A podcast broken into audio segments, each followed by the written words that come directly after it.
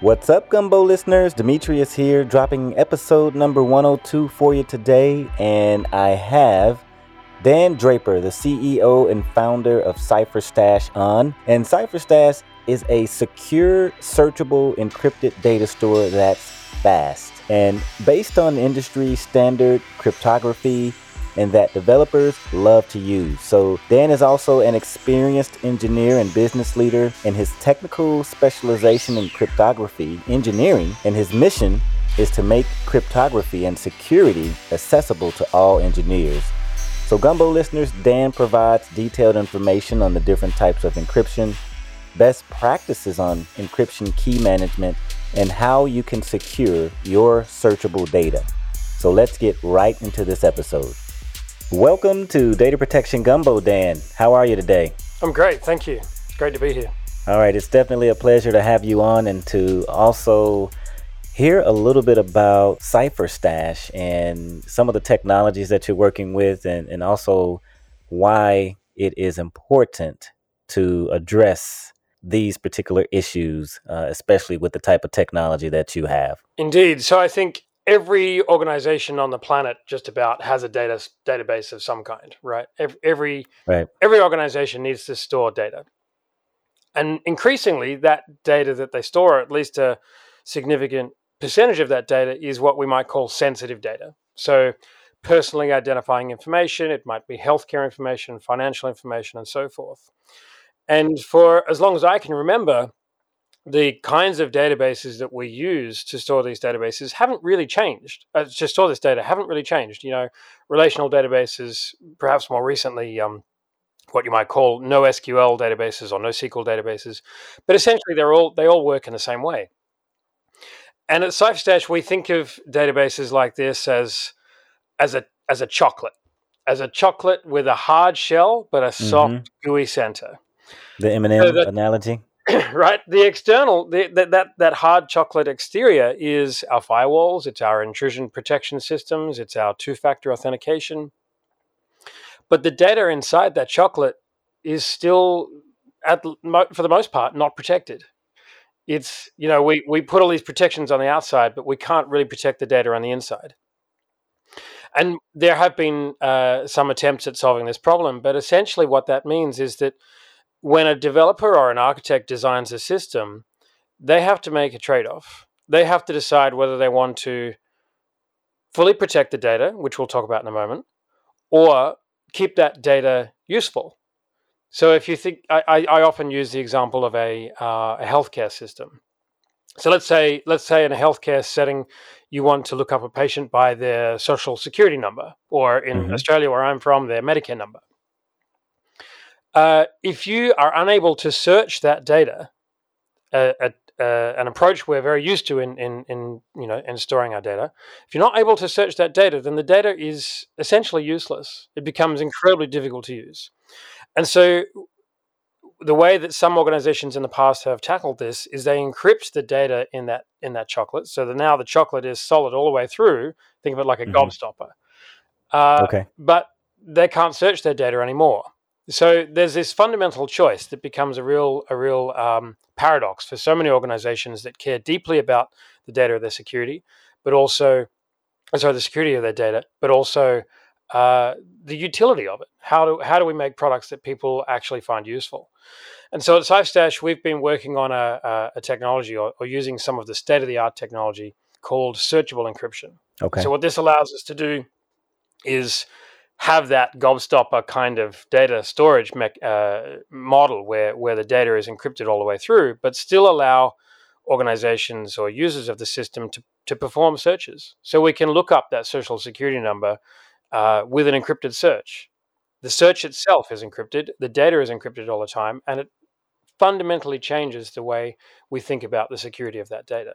Okay. Yeah. So I'm, I'm trying to understand that why does the search have to be encrypted? It it sounds like an easy answer to it, but there are many examples of you know ransomware and different attacks and, and, and hacks and things are happening all the time so this is a public search right so or is this a an internal search that they're running or an external search or like explain to me, I guess, like what what is needed or what was the idea behind encrypting the search technology or the search yeah, so this essentially comes down to your trust model, I suppose. How you think Okay. about who has access to your data and who you trust. Um, Mm. so the, the the typical kind of model that we think about is where a database is hosted in a cloud provider. Uh, that that Okay. database is effectively not entirely under our control. Um, you know, we have access to the, you know, we can connect to it and we have the permissions to it, but but the, the database, I, I don't even know where the database is hosted. For example, it's in a Mhm, data center mhm. somewhere. Um, and what I want to do is connect to that database, say from my browser or my mobile device or from some web application, enterprise web application, Okay. and all of the information, all of the traffic to and from that database is encrypted. So if if an eavesdropper was uh, had compromised that database, for example, or if somebody had access to it that perhaps just wasn't supposed to, maybe an internal internal actor, Yeah. then they would learn nothing about the data. That's the kind of uh, uh, kind of threat that we're we're protecting Okay. ourselves from. So it, it dramatically reduces the surface. Yeah. So uh, yeah, it's it, it sounds like your technology is uh, definitely a part of the solution instead of being a part of the problem. But uh, what I also want to ask you is why why aren't people really using like encrypted databases right now? I don't hear a lot about individuals using encrypted databases. I hear about people using databases, but not necessarily encrypted ones. Yeah, that's a really great question. Um, I wondered the same thing, to be honest, and and that's what sent me down hmm a uh, a path of discovery about three years ago, and I ended up um, studying a great deal on on this topic. So there's a there's a couple of reasons. One, the the encryption technology just hasn't been around for for one. Uh, you know, there are, there are a couple of schemes that, that people use. At one end of the spectrum, you've got what you might call a deterministic encryption scheme. So for, for any of your listeners who, who understand this stuff at some level, hmm it's basically a hashing scheme. Yeah. Okay. Uh, and that works pretty well. It uh, it's fast. Uh, an example of a technology that uses this is um, uh, Microsoft's Always Encrypted product that they have inside their SQL Server database. Um, the problem with these kinds of technologies is that they are actually not particularly secure. Uh, they're fast. Um, and they seem like they're giving you some sort of protection, but they're not very secure. And in fact, there was a um, there's been a couple of papers on this topic one uh, was from a, a, a group of researchers from 2015, uh, uh, Naveed and some of his colleagues, uh, who showed that these kinds of schemes are very vulnerable to what they call inference attacks. Okay. So that's you can once you understand the the the, the statistical spread of the data, if you know that this information is going to be people's names, for example, hmm and it's all encrypted, they showed that you could actually reveal a lot of this information. Uh, actually, up to up to eighty percent of the data that they had in their test suite that was encrypted, they were able to essentially decrypt. Wow. W- w- without other end of the having the key. spectrum, without having the key. Wow. Yeah. Okay. So this is because the you know the the kind of encryption that we have become very dependent on in our in our modern internet connected society has some security properties that these deterministic encryption schemes simply don't have. hmm So we, we use you know advanced encryption standard AES. It's it's what powers the world. It powers the internet. Our, our- nearly every kind of encryption that we use is based on AES in some way. Uh, these older schemes, these older deterministic encryption schemes, don't use that, and so they don't benefit from some of the same properties that that AES has. Um, so many many security experts have simply abandoned that kind of technology. There, there are there are still still some floating around, but for the most part, they're not considered secure. And so I think a lot of a lot of uh, vendors have simply simply walked away from those kinds of technologies. At the other end of the scale, you have things like uh, homomorphic encryption, which which once again some of your listeners may have heard of.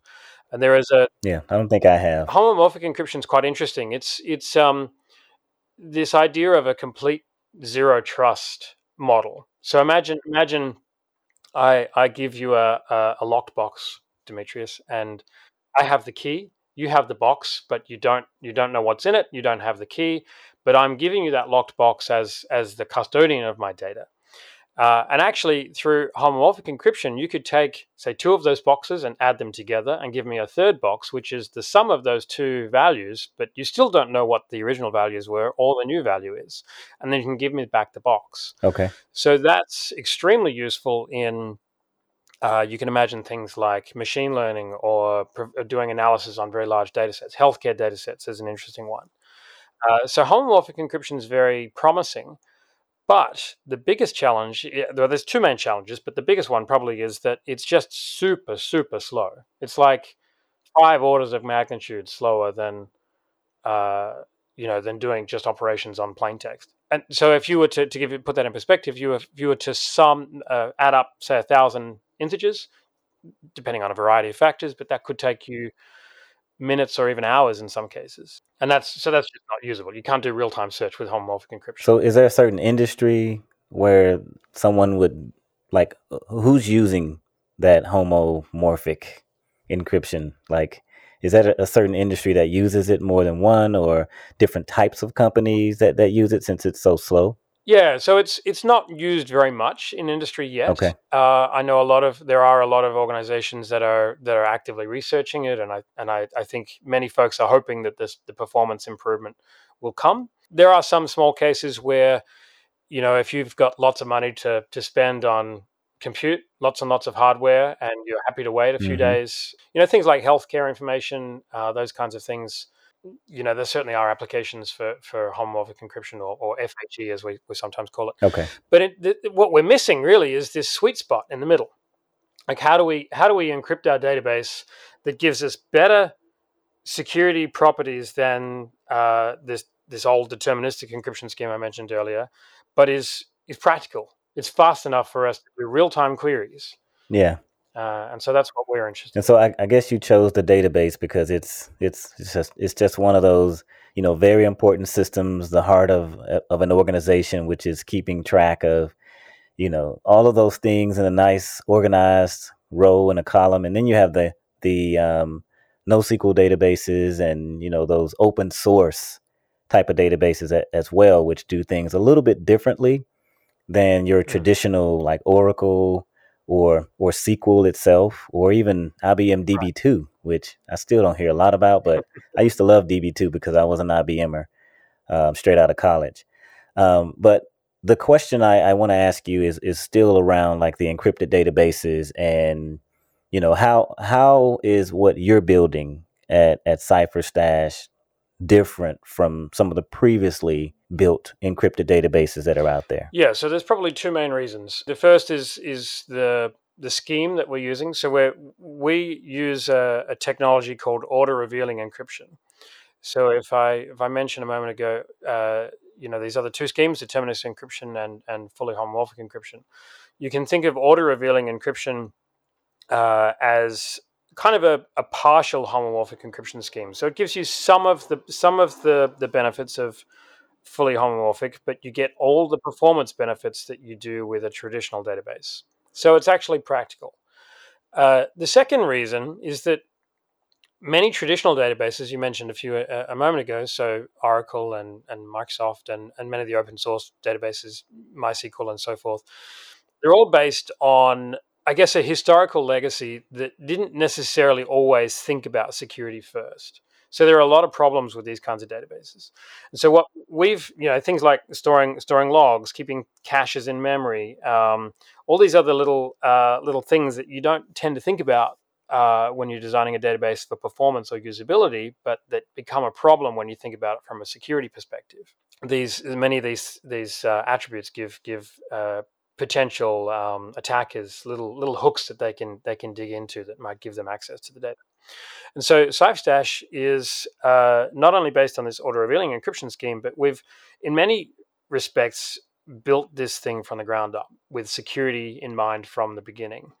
Um, we've utilized a, a, a, low level data store, an open source data store called LMDB, which is Lightning Memory Database, um, but used that as sort of the, the basis for building something that has security in its mind from the get go.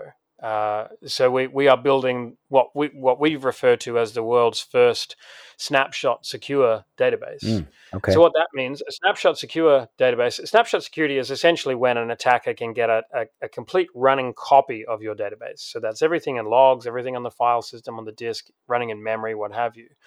So our goal is to literally take a snapshot of our of a of a database running in CipherStash, stick it up in a in a website somewhere and say, please come and try and download our database and, and reveal the information. And we, we believe we have a data system that, that can withstand that kind of attack. So you're taunting them.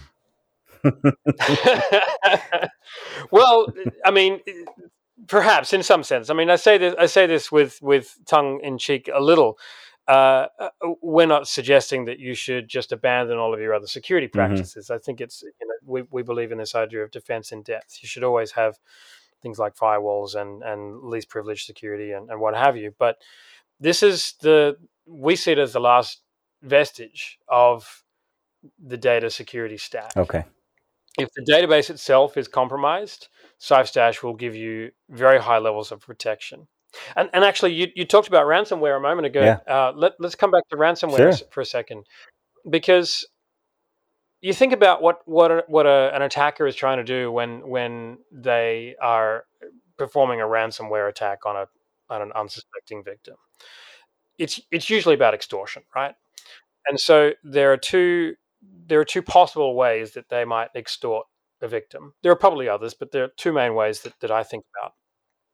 The first is bringing your business to a halt, preventing you from from being able to operate as a business. Now that's that's a hard problem to solve generally because there are lots of different ways that, that attackers can do that.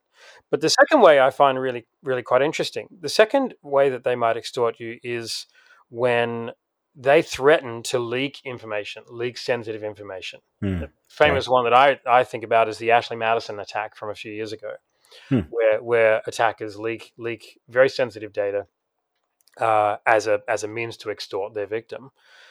Now let's imagine if if they had access to the data, but all of that data is encrypted. It's it's what we think about as snapshot right. secure. Okay, Mister Attacker, fine, leak the data. You won't be able to see anything anyway. Yeah. Uh, now that that changes the way we think about ransomware attacks. It removes an entire class of ransomware attack from our threat model. Mm-hmm. Uh, I mean, it's probably something we should still think about, but it, it, it reduces the impact and reduces the likelihood of that being uh, uh, a, a, practical attack. So this is something okay. from the ransomware perspective, we're very interested in this as well. Have you had any use cases um, specifically around customers who were hit by ransomware and they were using CipherStash and kind of brag and say, "Hey, you know, you can't get my data." Nah, nah, nah, nah, nah. so we haven't had any of our customers attacked by ransomware yet, thankfully. I mean, that's probably a good thing. Um, but we yep. certainly have a lot of a lot of customers that we're working with now who who are very concerned about ransomware.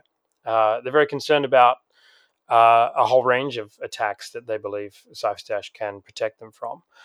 Uh, security is a it's a it's a funny thing. It's um, you don't think about it very much. Or a lot of people don't think about it very much until until you are attacked. And thankfully, at, at least to the best of our knowledge, none of, none of the customers we're working with now have been attacked. Uh, but you know, there, there might be a time. I'm sure there will be a time in the future where, where I can say okay. hand on heart that CipherStash has helped them. Absolutely, and also here on the Gumbo, it is you know very important to make sure we, we give some best practices.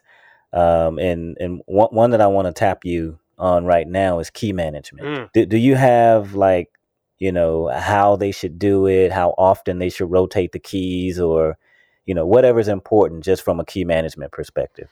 Yeah, certainly. I mean, key rotation is a, is a is a really big one. Um, you need to think about generally generally speaking when we're when we're doing key management, we're talking about uh, the keys we use to do AES encryption. And so AES encryption uh, essentially has a limit of, you know, let's let's say roughly uh, a few hundred million encryptions before you need to rotate your keys. So depending on the kind of data that you're uh, encrypting, you, you need to you need to rotate it every few hundred million encryptions.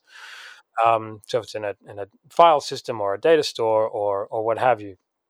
Um, so rotation is important. The other thing to think about when we're rotating is um, why are we rotating? Are we doing a are we doing a routine key encryption, a key rotation because you know we've encrypted a lot of data and we think, well, okay, maybe now it's probably a good time to to rotate the key, or are we doing an emergency uh, rotation? Emergency rotations are not something we often think about, but if a key has been leaked, if somebody that we don't want to have access to one of our keys suddenly has access to our key, we need to rotate that key quickly. But if you've got a lot of data that's been encrypted with that key, that could take some time. So I encourage organizations to think about what are they going to do if a key is leaked? What are they going to do? Uh, are they going to literally shut down services before they they are able to fully rotate the data? or is that a risk that they're prepared to take? And I can't answer that question for them, but it's something that I think everybody needs to think about, especially when we're encrypting sensitive data. I really rely heavily on systems like Amazon Key Management Service, uh, or in some cases, I use um, hardware security modules.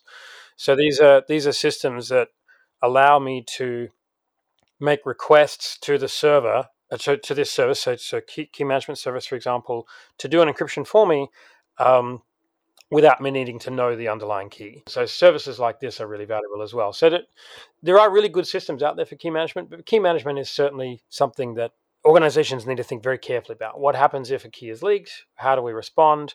Who has access to the key? Think about that kind of least privilege model. Yep. Um, okay. Uh, and then what services can we utilize that are that are taking on some of that best practices burden for us. So hardware security modules, for example. All right, and so so you mentioned um, different types of leaks. Like, can you maybe provide a couple ways that you know data in, ends up getting leaked? Certainly, yeah. So there's there's a number of ways that data can get leaked in a in a in a modern organization. Um, we've talked about one already, which is ransomware. There's also accidents uh, an accidental data leak. You know, you, you think about a uh, an infrastructure team, a DevOps team, or even a, a, software development team that has access to the database. They need to have access to the database to do backups, restores. Maybe they need to manage the cluster or whatever. You know, the the, the daily operations. Uh, in order to do those things, invariably, the, that team or members of that team will have access to the underlying data. Now, what happens if uh, a database backup or a snapshot gets gets accidentally uploaded to an S3 bucket, and that that S3 bucket doesn't have the right permissions, or it gets downloaded onto somebody's laptop because they are doing some some tests with with data sets, or they want to they want to try out a new I don't know uh, database replication scheme or something like that, and then they then they leave their database their laptop on the train you know, accidental data leak. It's it's quite terrifying. I, I find uh, you know how how easy it is for, for data to leak that way. And so, one of the things we think about is if if the data data is encrypted all the time, even the custodians of the database don't necessarily see the underlying data. They just have these kind of opaque blobs of data that they're they're, they're shuffling around and, and using to manage the system, but they still can't see the information. So, accidental data leak is one of course, you have to think about malicious internal actors as well. Um, we all we all trust the teams we work with. We all hope that that never happens, but sadly enough, it does. So that's another another thing to think about. Who, has access to the system? What can they see? Do we trust them? Um, and then the third uh, and, and, final um, sort of area I think about is compromised by an external adversary. And so ransomware is, is one example of that, but it could also be this idea of a snapshot attack where, where an adversary has managed to get access to our system and they can take a copy of the entire running system. So maybe they've accessed a Docker container or they've accessed a, a running virtual machine somehow or a, or a file system snapshot. Uh, there's various different ways that they might access that. A external attacker might also uh, compromise our supply chain. And so we saw this with SolarWinds recently, which is which is uh, I think uh, you know supply chains attack, attacks have been around for for quite some time, but I think people's awareness of them have cer- has certainly increased uh, since SolarWinds, and and the number of attacks that are uh, that are occurring are, are on the rise. Uh, so I think there's there's there's variety of different uh, mechanisms that that an adversary might might yeah. the system. Yeah. So it, it seems like it's it's a ton of ways that that you can you can be compromised nowadays because you know 20 30 years ago i guess we didn't have as many mm, yes. opportunities or as many solutions or technologies like you know everything is is cloudy now you know SaaS software as a service and you have buckets everywhere and blobs and you know just lots of different places to to store your data to replicate your data to um, you know send it to another region or another zone and it's it's it's beginning to become complicated and I like to say I, I actually chose the right field which is you know backup and recovery and storage and I, I didn't imagine that data would actually be that number one key to really you know maintaining the the growth of the future.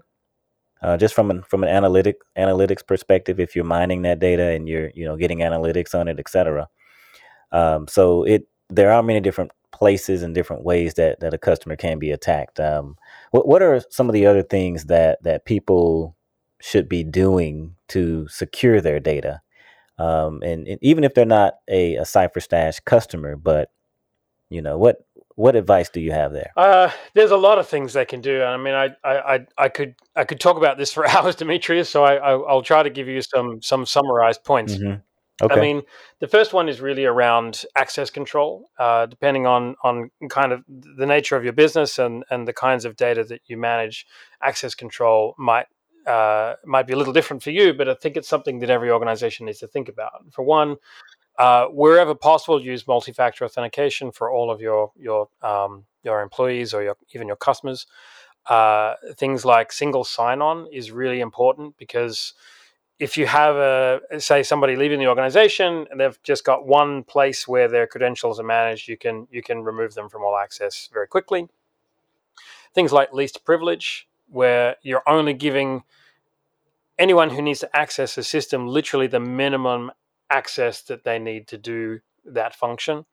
And that also applies to systems, not just people. Uh, systems should have access to only the things they need. For example, uh, maybe some systems don't need access to the internet, or if they do, they only need access to you know port 443 where you access secure secure traffic, for example. Um, I think monitoring and logging is incredibly important. Uh, you know, intrusion p- protection systems, um, uh, things like audit logging, uh, then you've got things like firewalls, web application firewalls, and and denial of service uh, protection, and you know all all of the major cloud providers offer these kinds of services. One that often gets missed is uh, training, training for your team, uh, and you know. I, I would say this is true all the way from software engineers right down to the sales team. Um, it, it sort of surprises me how many software engineers and technology professionals don't understand some of the cryptography basics, for example. So why why do we use keys in a certain way, or what kinds of primitives would we consider to be secure, and which ones would we not? Um, maybe that doesn't apply to all of your audience, but I think developing a little bit of an understanding of, of these technologies is really, really valuable. On on the other end of the spectrum, just helping all of your users understand what kinds of threats should they be conscious of? Ransomware, phishing attacks, um, making sure they don't share their password. If they've got a, a, mobile device, that it's always encrypted, keeping their laptop encrypted. For example, on on Macintosh, it's uh, think they call it File Vault. File Vault. You can you can turn on encryption. So if you lose a device, uh, then there's a very high chance that that an attacker that gets that device won't be able to get any information from it. Uh, so there's a whole range of different things that you might want to consider, but training, training, I think, is one that's Okay. often overlooked. Definitely, and and Dan, you you've provided a ton of information, and you know it's it's it's fantastic that we can we can sit around and talk security, and you know I don't think you mentioned zero trust though. That that was one I I didn't hear a lot about zero trust. I heard MFA and SSO and access management, and you you mentioned most of them. You mentioned most of So them. zero trust is an interesting one. Zero trust has certainly, uh, I think, there's been a lot of discussion about zero trust in the industry recently. Um, so this idea of zero trust, I think, is maybe I didn't use the term, but uh, homomorphic encryption is is an example of a zero trust system. Uh, and actually, you could argue CipherStash is also an example of a of a uh, zero trust system.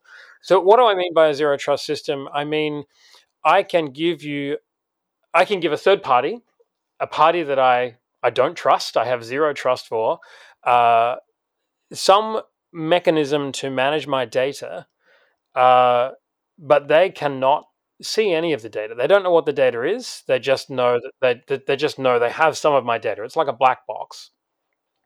Uh, and so the zero trust problem is is actually a it's, it's still an actively researched problem uh, in in in academic circles in cryptography circles.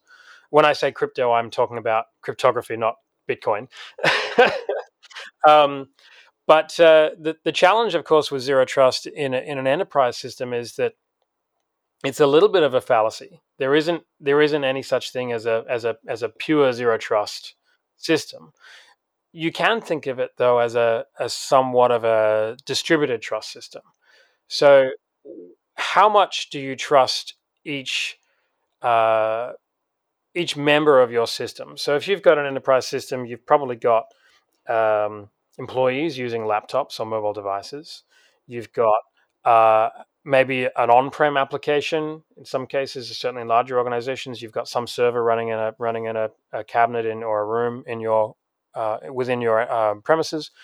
You've probably got a cloud provider, and maybe you've got several different cloud providers doing different things. Uh, each of those parties in that system need to do need, need to play a role and and how much do you trust them in that role? What what level of access are you giving each of that each person in that system or each actor in that system uh, to your data? Now a zero trust system would say we're not going to trust any one of those parties at all. But in practice that, that, that, doesn't, that doesn't work. You have to trust your employees at some point. You have to you have to trust your cloud provider to an extent but you can trust them less, I think, with technologies like CipherStash. You don't need to to give them the keys to the kingdom. Um, but at some point in in the chain, somebody is going to have to be trusted somewhere, uh, even if it's right up to the CEO, right? So um, th- the idea of a zero trust system is a is a useful exercise, but I would encourage every organization to think about who are the who are the the, the actors in their overall let's call it the, the data management system. Uh, what access do they have? How much do we trust them? And are those things in, in sync? Do they do we you know do they have are we trusting them more than perhaps we should, or is that about right? And I'd encourage every organization to kind of go through this exercise of, of thinking about who has access to the data and how much do we trust. Okay, well, awesome. I, I really appreciate the the time that you spent on on data protection gumbo and we, we have time for, for one more question, and I, I haven't asked this question in a while, and this it's like the gumbo toss up question. So it's not a technical question. It's not a a question that, that you you might be able to just answer without thinking about it. Right. it's uh here we go. So it's so what so what's the most difficult decision that that you've had to make to fulfill your destiny as you know where you sit right now? That's a very interesting question.